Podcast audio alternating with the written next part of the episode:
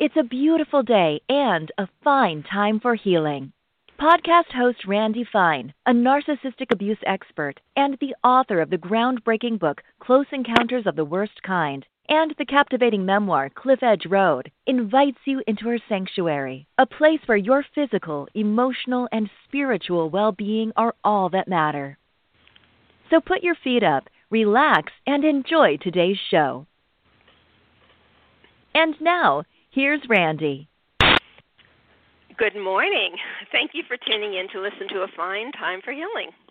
I am your show host, Randi Fine, and today it is the show that I do where I take your calls and answer your questions. It's Free Advice Friday. Uh, if you'd like to call in, the number is 424 220 1801. Uh, just, um, you know, a little bit of a chat. Um, I am still home. My husband and I own two businesses. We own um, two Massage Envy franchises, and they've been closed since the end of March. We have almost 100 employees that are furloughed right now. So we are looking forward to our Florida governor making the statement that we can reopen. We're all sort of chomping at the bit here. Um, you know, I love being home, but it is getting old and it's I'm tired of being lazy. So I'm ready for things to get back and I hope that things are getting back to normal for all of you and that you are healthy and well. Um, I do have a caller, so let me let's take this caller and we'll start this way. Good morning. Hi. Have you are you calling to Hi, um, speak with me? Hi. I was just listening in. My computer's not working, so I have to call. okay, that's fine. I'm going to put you back on hold. You can listen to the whole show, okay? Thanks, Randi. Sure. Okay. Uh, so again, if you want to call in, the number is four two four two two zero one eight zero one. Uh, today, I want to talk to you about the topic of brainwashing, which is really what narcissistic narcissists use to hold us stitch, hold us captive, so that they can continue to feed on us uh, and get their narcissistic supply. And um, you know, being in an abusive relationship does feel torturous, and that's because it really is. It's the same kind of techniques that are used by the armed services and um, it's defined in the psychology di- dictionary as that which manipulates and modifies a person's emotions, attitudes, and beliefs. It reduces a person's ability to mentally defend themselves and makes it easier for another person to control them. Uh, so, brainwashing is just one example of how abuse in relationships looks looks like torture. Um, and it makes it hard for the person, the target, to see their way out of the relationship because they don't really know who they are in the relationship. Just a little bit of a background. The concept of brainwashing uh, became popular in the United States around the 1950s. This was a time when China was taken over by the Communist Party, and there was a small group of American prisoners who, after the war, chose to remain in North Korea. Uh, and then in 1962, I don't know um, how many of you remember heiress Patty Hearst, who insisted during her criminal trial that the crime she committed with a terrorist group after being kidnapped, so called kidnapped, um, was because she was brainwashed by them. But this is a concept that goes back to the Bible. It is brainwashing has been going on as long as mankind has been alive. But it is something that narcissists use against us. And it is the one thing that holds us there. And when we get out of these relationships, it makes it very difficult for us to stay out of the relationship and overcome the feelings and the attachment that we had while we were in this relationship. So, not everyone is a target for brainwashing or mind control, but there are certain people who are susceptible to it. And we can be susceptible to it at different times. Those who are emotionally vulnerable because of child abuse or neglect, or people who have a weak or even non existent support system may easily fall prey to this kind of mind control. But so can those who are vulnerable due to a particular life situation like divorce or death of a loved one or young adults who are away from home for the first time, going to college. People who commonly experience self doubt or have a weak sense of identity. People who show a tendency towards guilt or black and white thinking are more likely to be brainwashed. I talk about, um, I don't know if I've talked about it on this show, but I talk about it with my clients about the interview process. And the this is a predatory practice, a tactic that's used to find out enough information about you, your belief system, the, the tragedies and the, the hardships that you've had in your life. And they download this information. They seem like they're your best friend or so interested in what you have to say, and it may be the first time anybody has been. So you open up and you tell them. But this is exactly what the narcissist is going to use to abuse you. All the information you tell in the beginning is what is used to push your exact buttons. So, in the end of this, I'm going to talk about what to look for and how to get over this. But for now, I just want to say that if you are with someone who shows an extreme interest in you and gets you to reveal a lot of information, this is a cautionary sign it's one thing to share information, but when it's done in a way that just gets you to completely open up from the very beginning, that is a red flag. Brainwashing works by breaking down our identity and our or our self to the point where we are susceptible and then replacing it with another set of beliefs beliefs and attitudes and behaviors. It is a difficult and overwhelming process for, if you're in, inside of this, to spot. The person may begin lying to you and then progress to embarrassing you, intimidating you. They may use words or gestures ranging from an expression of expression of disapproval to actually invading your personal space. They may try to keep you up late at night so you're too exhausted to to be resilient, to stand up to these people. In the late 1950s, there was a psychologist named Robert J. Lifton. And he studied former prisoners of the Korean War and the Chinese war camps. And he designed a, st- a set of 10 steps that were involved in the mind control and brainwashing that were used. This is the same process as I as I review this, I see that this is the same process used by narcissistic abusers. So I think it's very relevant that I share this. The first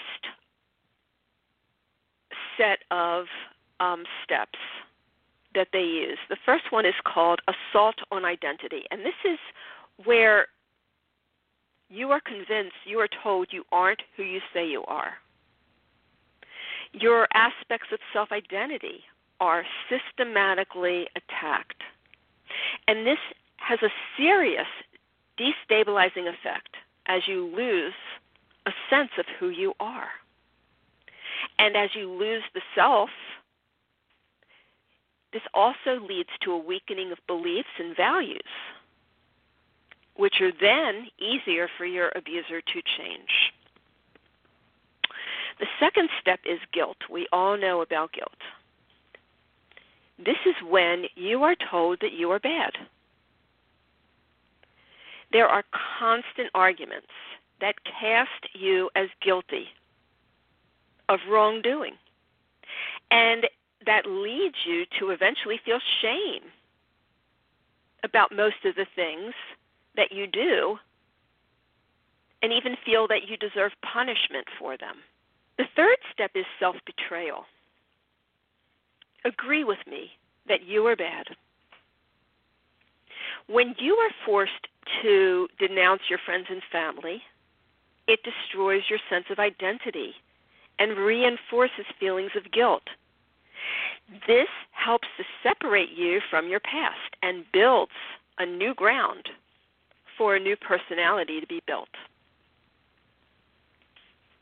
The next step is breaking point. Who am I? Where am I?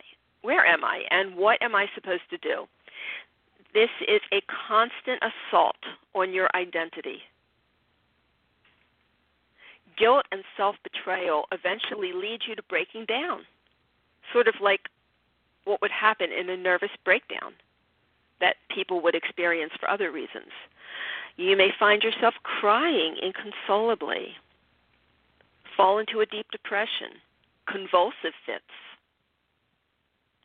Psychologically, what is happening is that you are losing a sense of who you are and at the same time, because of that, fearing a total annihilation of the self. But all this is, is this is happening without you really realizing it. The next step is leniency. I can help you. So we all know this one.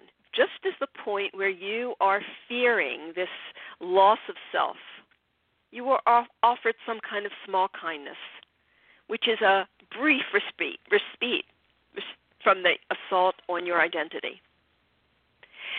And when you have these crumbs, which are actually crumbs, they're nothing real, you feel a deep sense of gratitude, even though the person who tortures you is the one giving you this kindness. This is another form of hurt and rescue. Punishment and reward. It's called by all these different names. Intermittent reinfor- reinforcement. These are awards that are given sporadically during the abuse cycle. The abuser essentially deliberately harms you just to come to your rescue. But you feel indebted to them for these small things. And I want to mention that when you get out of these um, relationships, whatever the type may be, and you tend to start focusing on the good things that that person does because you're a good person and you want to give credit where credit is due. But understand that the mind, the brain, when you have a um, any kind of incident or episode that is torturous, um, anything that really throws you, your mind separates that into a lot of different pieces. It's almost like dropping a glass or punching a mirror, fragments into a lot of different pieces. So when you go to remember things, you're not going to remember those things entire in one piece. But good things, good things that get your dopamine firing, good things that make you feel good, these things you will remember as one thought. So understand that you're going to remember the good and not remember the traumatic. Um, okay, so that was leniency. Uh, the next one, the next step is the compulsion to confess. This is where you are told basically that you can help yourself. And this is when you're just on the brink of the breakdown and then you're pulled back through the leniency, you're then faced with the contrast of the hurt of potential further identity assault. And you may also feel the obligation to exchange in the need to repay the kindness of leniency.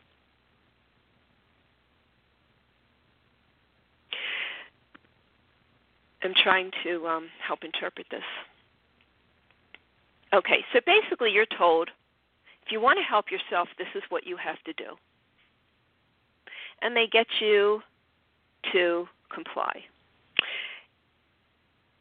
The next step is the channeling of guilt. And this is why you are in so much pain at this point. The overwhelming sense of guilt and shame that you are feeling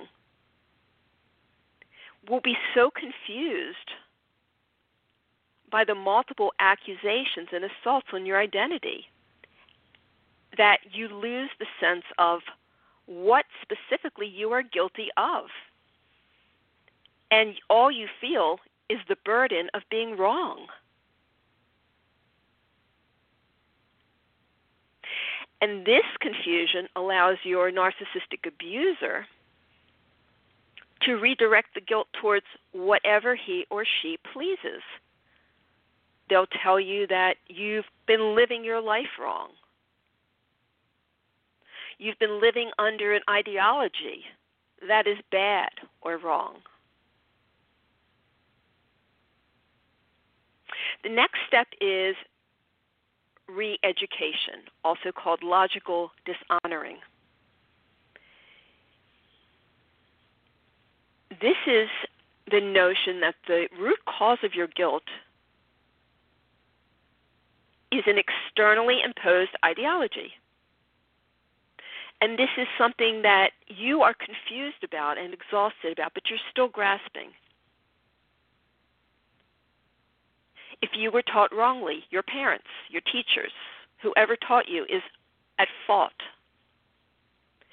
And by mentally throwing away these acts, which we tend to do, we are now completing the act of rejection, rejecting the the whole mindset, the whole ideology of what we've been taught.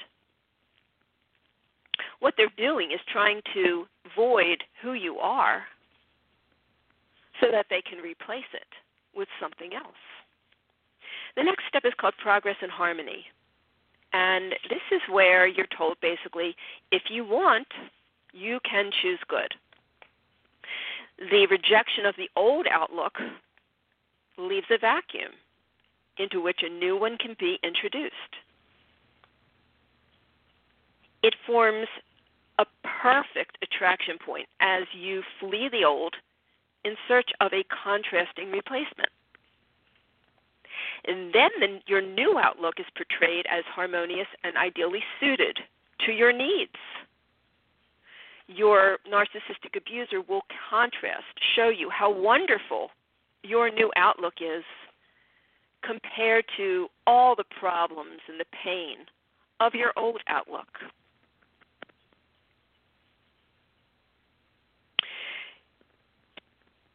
Then the last one is called Final Confession and Rebirth.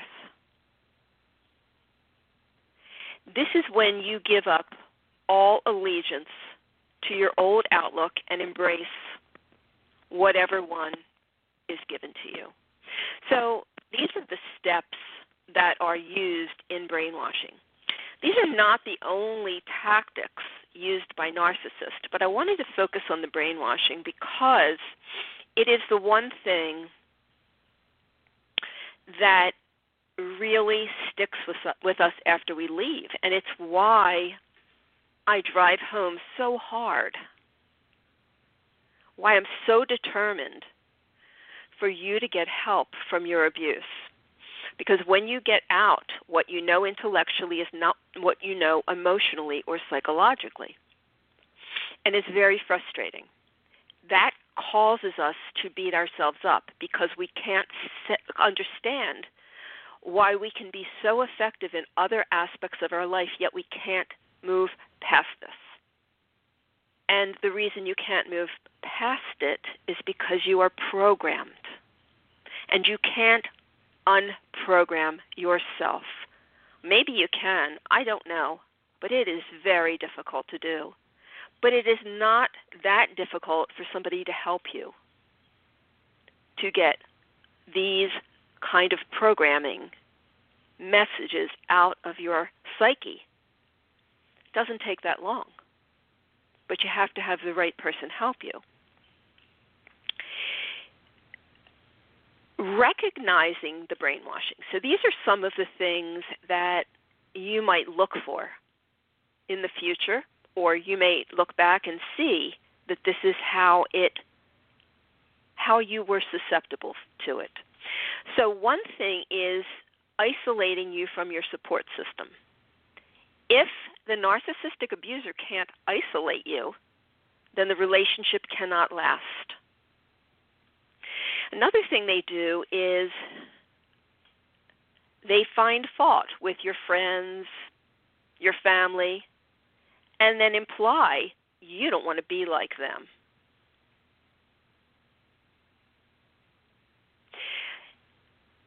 They may introduce you to a group of their so-called friends. Narcissists don't have friends, but they're often other abusers, other abusers, and insist that those people are superior to the people you have aligned yourself with, your friends, your family.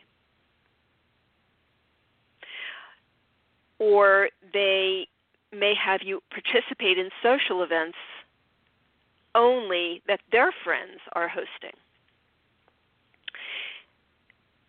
This is one I think you all have experienced. They act jealous of others and apply, imply you are sexually attracted to friends or strangers.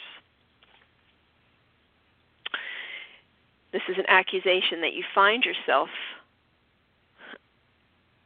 trying to explain away, and nothing you say will make them believe you because it's a tactic. It's not true. Narcissists will talk about you behind your back and make your friends doubt the perception they have about you. Oh, this is a big one.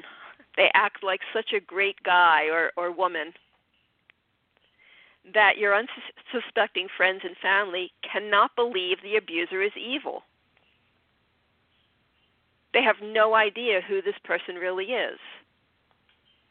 So these are some contrasts to look for when you start to see these things.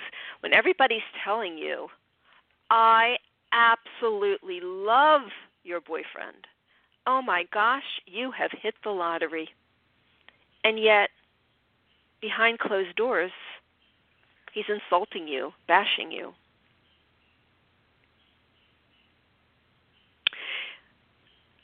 They will they attach to you very very quickly, too quickly. They'll call you their soulmate. They'll create this idealized world that the two of you exist in, this fairy tale and even if you're not attracted to this person, this is where they can really get you. You are my soulmate, and look at this world we can create. Just the two of us. We never want to move where they live or where they want to live, especially if it's far away from everyone that we know care about our family, our friends. So these are some things to look for. Um,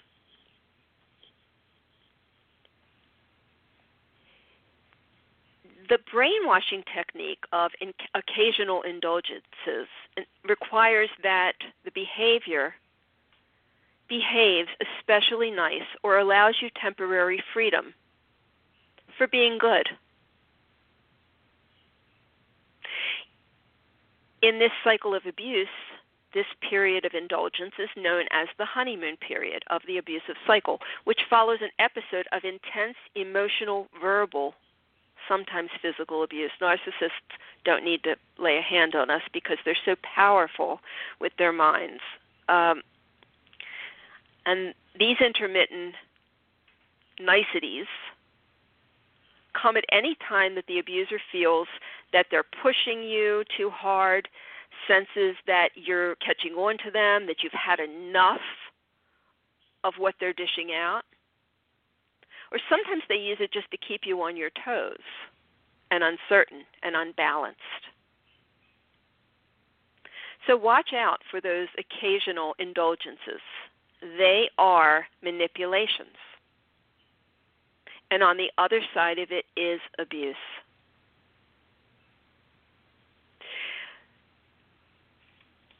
There was a um, psychologist named Biderman who created something called monopolization of perception.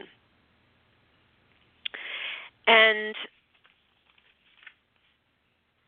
there are four ways that the abuser will monop- monopolize your perception. The first thing is that he or she eliminates information that's not in agreement with the abuser's message. The second thing is your abuser will punish actions that show independence or resistance. The fourth thing is to blame you for the abuse. You caused it. Something you did is making this happen. And the fourth thing is getting you to focus on how you caused the abuse.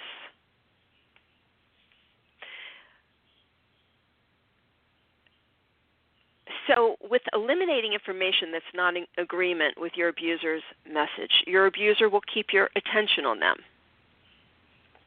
They may act like they love you so much they can't bear to be away from you. Act jealous, blow things out of proportion, cause drama in the relationships on purpose, break into tears or become angry, and expect you to know why. see. I'm trying to follow along with this thing. Okay. Um,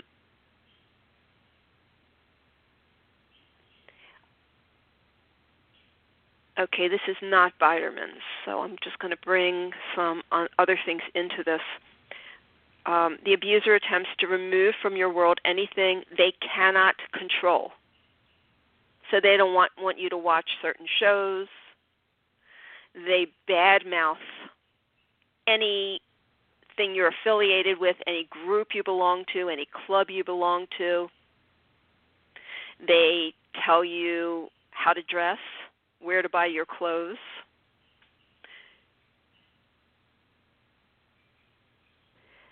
Um, Oh, this is another thing. This is where the abuser makes it impossible for you to do things that they consider off limit.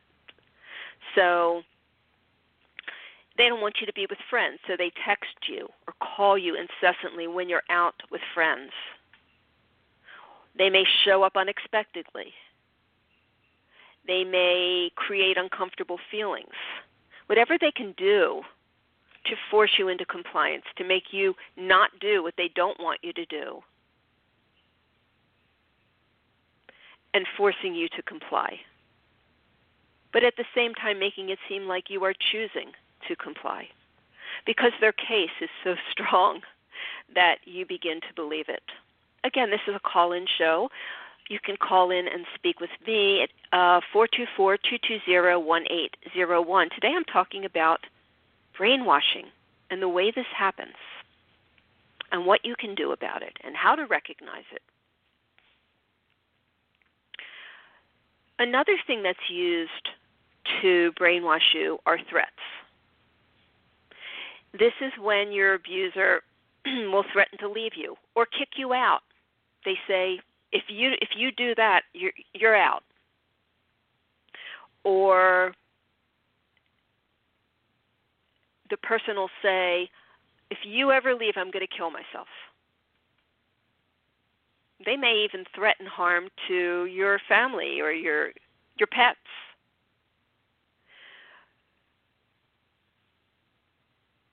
The threats are generally idle, and we can't fall prey to them because they're manipulations.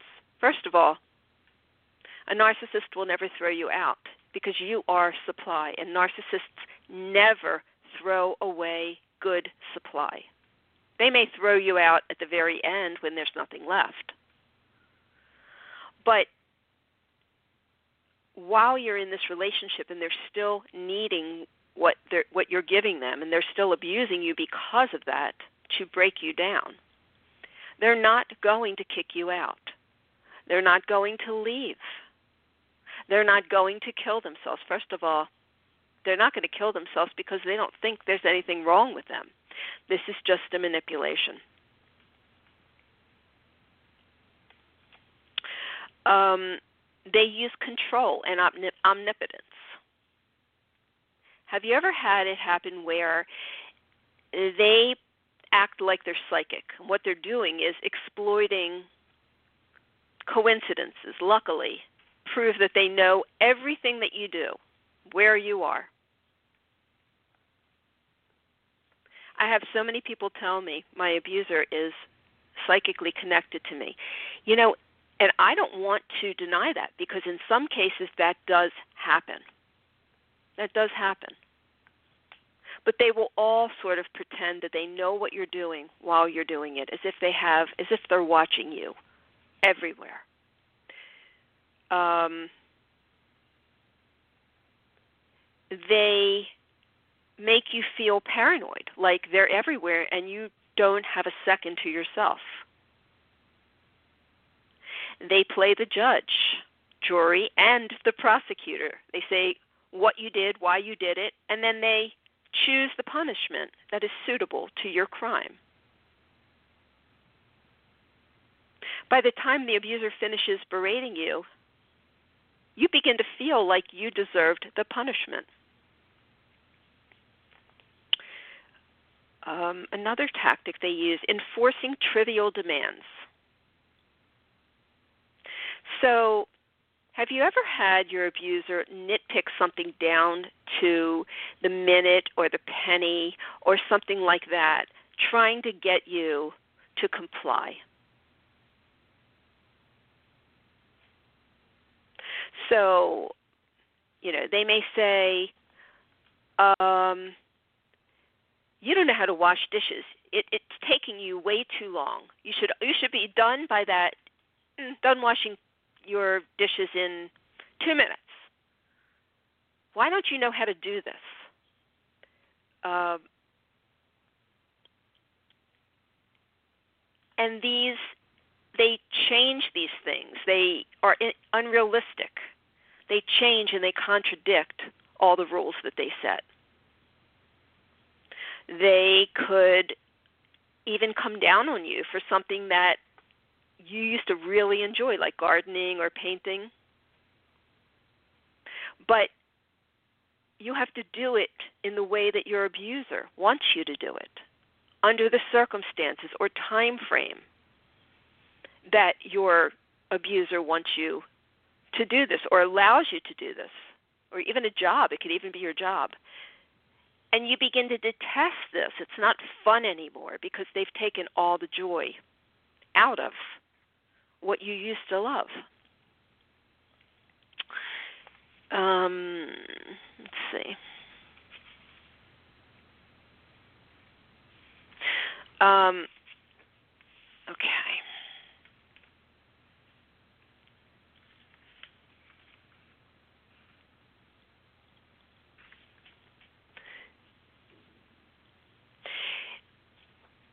When you begin to resist demands and stand up for yourself. Anytime you get angry and your abuser has to deal with your fury, the punishment is going to be quicker and more severe than if you just complied. So you feel and you learn that complying is much easier it preserves more of your self respect because you don't get called names and put down than if you refuse to do it. So this is what is sometimes called learned helpless, helplessness.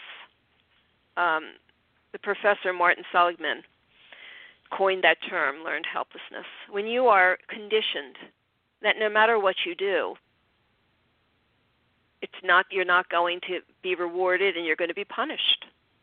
So you finally just lay down and take it.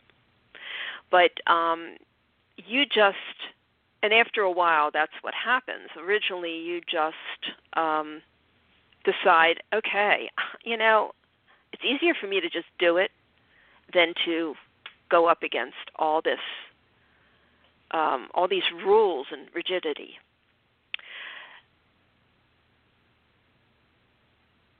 narcissists will degrade you with words they humiliate you in front of your friends or your coworkers. And this is this humiliation degrades your self-worth.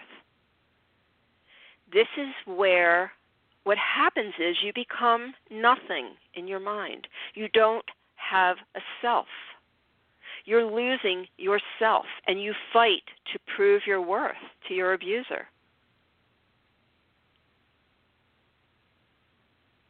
But it never works and, you know, you may be fighting throughout your entire relationship to prove your abuser, to your abuser, that you have worth and that you are smart and that you aren't doing these things.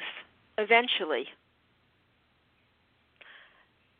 the relationship that you have with your abuser becomes your only reality, and you totally lose yourself. You no longer have opinions, thoughts, desires or behaviors that are contrary to your abuser.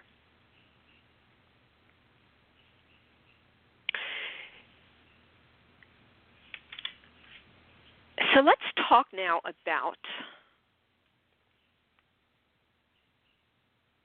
um, depro- deprogramming.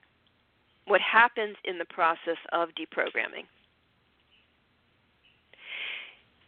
the first thing that's important, this is obvious, and it can't always happen right away, but there should be a plan for it.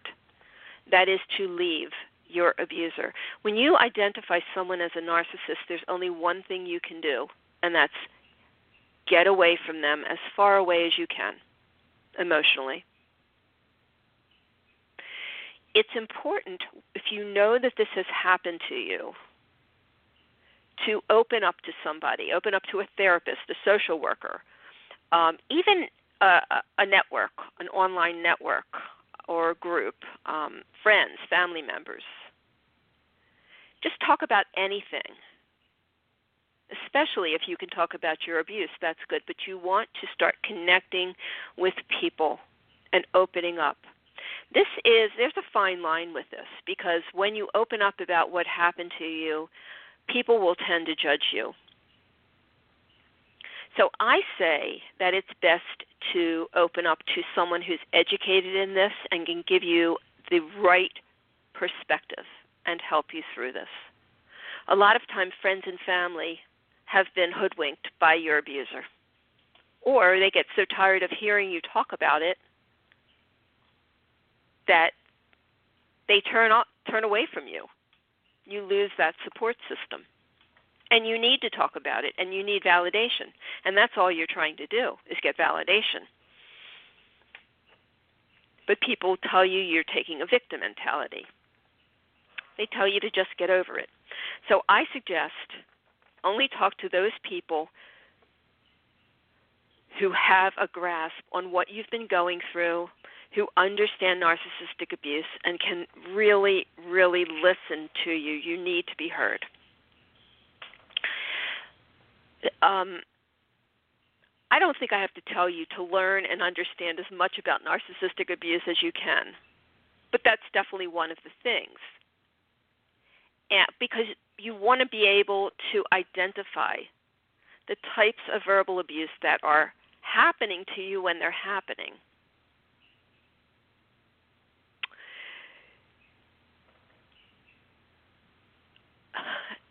um, accept painful thoughts and actions. So, this is going to hurt. No matter what kind of relationship you're coming out of, this is going to hurt. And what we need to do is accept those feelings of pain without needing to justify them, without needing to fill our space so that we don't. Um, we need to sit with the pain. And when we sit with it, when we sit with our feelings, they will go away when we don't, when we pack them down or deny them or run away from them, excuse me, when they when we run away from them, they will stay there, and you're, they're going to keep popping up and popping up for the rest of your life. So it's important that you face the feelings that you're having.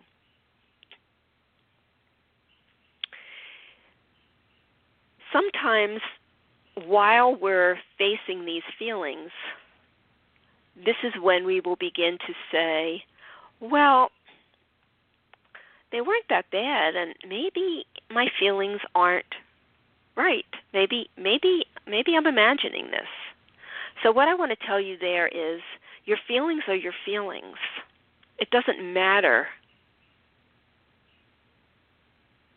what's going on. If you are feeling this way, something is wrong for you. Something is not right for you. Whether it's right for somebody else doesn't even matter. If it's not right, comfortable, healthy for you, then it's not right. Trust your feelings. And you will go through a grieving process, all the stages of the grieving process, just as if you are experiencing a death because you are experiencing a death. A death of dreams, a death of expectations, a death of a fairy tale, um, a death of a future, a death of the family that you thought you would have around you because the concept of family is that they're going to be in your life and be there for you and you may have kids one day and and bringing the children to the grandparents and all be happy and celebrating holidays together and those kind of things. This is a death. You may have gotten married for a lifetime. You decided to make this commitment for a lifetime and now you have to throw it away. Sometimes it may be a year sometimes it may be 30 40 years and all of a sudden you've woken up and you have to throw away your dream. You will go through a period of grieving, and you will go through all the stages of grieving. Um, when you come out of these relationships, um, so many of us, actually all of us, I think, are anxious about making decisions for ourselves. We're so afraid that we're going to make the wrong decision. We're ashamed that we may make the wrong decision or that we've made the wrong decision in the past. We're ashamed of ourselves. But if you learn to make your own decisions, and this just can be very small things, start with small things. Decide what time you're going to eat Set a schedule for yourself. Small things. And with practice, the anxiety of making decisions will fade. Um, learning to trust and value yourself again. This is a huge one. This is about self love. I talk about this all the time. this is about loving yourself, appreciating yourself, valuing yourself. This is about um, self validation. This is about understanding who you are and not letting anyone question that or make you question that. To know who you are. This is a process. This is a process I work through with my clients. Because everyone coming out of a narcissistic relationship will be um, they don't trust themselves. They don't like themselves. They certainly cannot self validate. In many cases, this self validation issue goes way, way back to childhood. You were told you were only as good as you were told you were. You had no value unless you were told you had value. And this is what happens in these narcissistic relationships. The only value you have is what you're told you have. So you learn to give up that process of validating yourself. In some cases, you never learn it. So, this is about learning to um, self validation, and it's one of the reasons why I say that narcissistic abuse support groups do not work. The reason they do not work is because the support you need is from one person, and the validation you need comes from that one person initially, but you're taught to do it for yourself. And when you sit in a room or you go online with a group of people who are just whining about their issues, and everybody's saying, oh, it'll get better, it'll get better, that is external validation. That's not going to help anybody.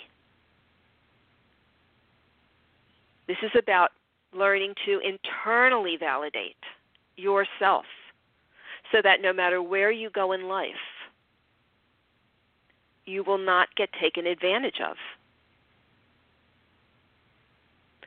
So these groups are fine for a while, but you're going to find it's just a bunch of people complaining that just want to complain. They're not there to get better, they just want to complain.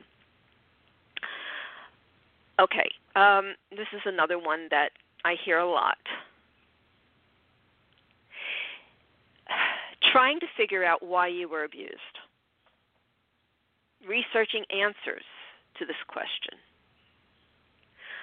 trying to figure this out. What did I do? Why was I abused? Why did this happen? And you go back into time and you relive all the situations that happened. And as you do this, all you do is create a loop of confusion because you're never going to figure this out. There's no reason why you were abused except for the fact that you got victimized by a predator. That's why you were abused. You were victimized by a predator. That's it. Bottom line. No other explanation. And narcissistic abuse victims all are very empathetic, nice people. We want to we want to see the good in people. We want to take responsibility for anything we might have done wrong. We're so conscious of everything that we do wrong. And this empathy may convince you that your abuser deserves sympathy. And what happens is you project the sympathy and the empathy onto the abuser and not onto yourself. And you take so much time giving it, well, you know, they had a hard childhood, or this happened, or that happened, or their father burned them with a cigarette, or whatever it is. They were humiliated. Oh, and you and you feel sorry for your abuser. No, this is not about feeling sorry for your abuser. This is about understanding that you need to have that sympathy and empathy for yourself, for what you went through. Because if you continue to focus on the pain of your abuser and you distort what love is, you give them credit where credit is not due then you're not going to heal. I always tell people, and this is so different for people who are good, people who um, just have good souls, nice people, nice, empathetic people. Um, I tell you to stop focusing on the good in that relationship and focus on all the bad because this is the only way you're going to undo what was done to you. So, journal, write down everything they've ever done to you in sequence and when you get into that habit, when you begin to um, to start thinking, well, but they aren't all bad. but they did love me. Well, narcissists don't have the ability to love you. So if you've identified someone as a narcissist, they did not love you, not in the way that you needed to be loved or the way that supports a relationship. So um, I want you to focus on all the bad. I want you to really think about everything that happened to you and stay in that mindset. And the last thing is to manage your stress. You are going to have stress and you need tools. You need to find tools that are going to help you to deal with the stress that you're under. And these tools you're going to use for a lifetime. I do. Um, one of them is breathing techniques. You can learn different kinds of breathing techniques and find the ones that work for you because breathing, when you control your breathing and you focus on your breathing, it takes your anxiety level way, way down. Meditation. So, meditation is something that people either embrace or they say, well, no, I don't, you know, I'm not that kind of person. I can't just sit still like that. So, what you do, because meditation is very important, so what you do is you meditate meditate for 1 minute at a time. You start with 1 minute and you just get quiet and you allow yourself to be quiet for 1 minute. And when you can do that, you move to 2 minutes and you build yourself up. There are um I think the last show that I did I gave uh, I read a meditation to you. That's one that you can use. There are so many of them. Some people just go within some people like a guided meditation to take them there. And there are so many of them. You can look them up. You can go on YouTube. There are un- hundreds of meditations on YouTube, all specifically for different issues. And I use them. I suggest you use them because all you have to do is sit there with some headphones on. You can lay in bed, you can be wherever you want to do, and they will get you to relax. Walking. Walking is so important. Take walks, take gratitude walks. Walk around and look at things. Appreciate your surroundings. Um, what you want to do is slow down and pause these anxious and negative thoughts. So I give people tools uh, when they come to me to help them to slow down these thoughts, to be mindful.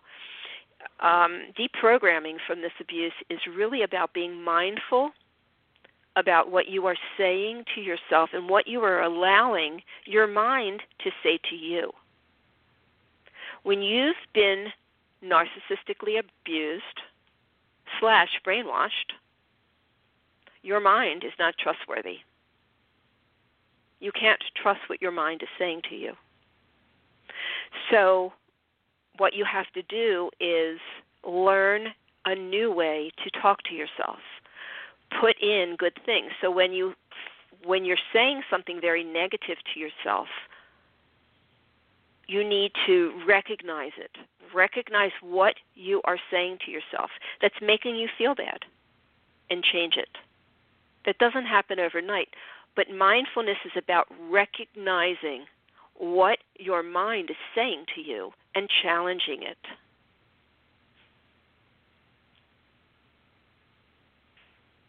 Understand that there's a record playing in your head that you did not produce, you did not play on.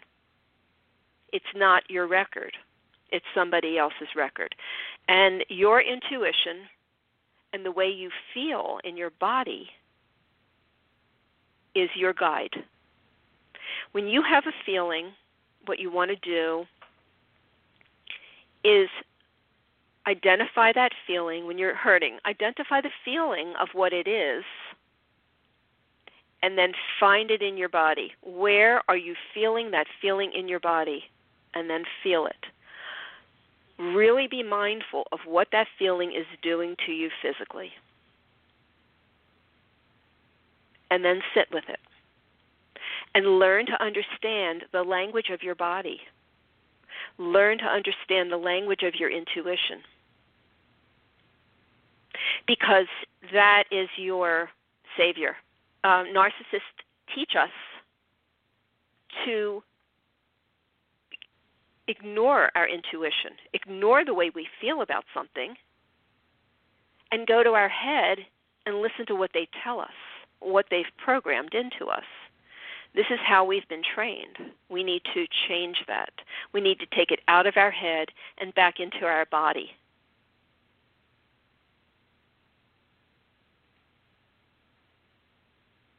So, all these are tools for recovering from this.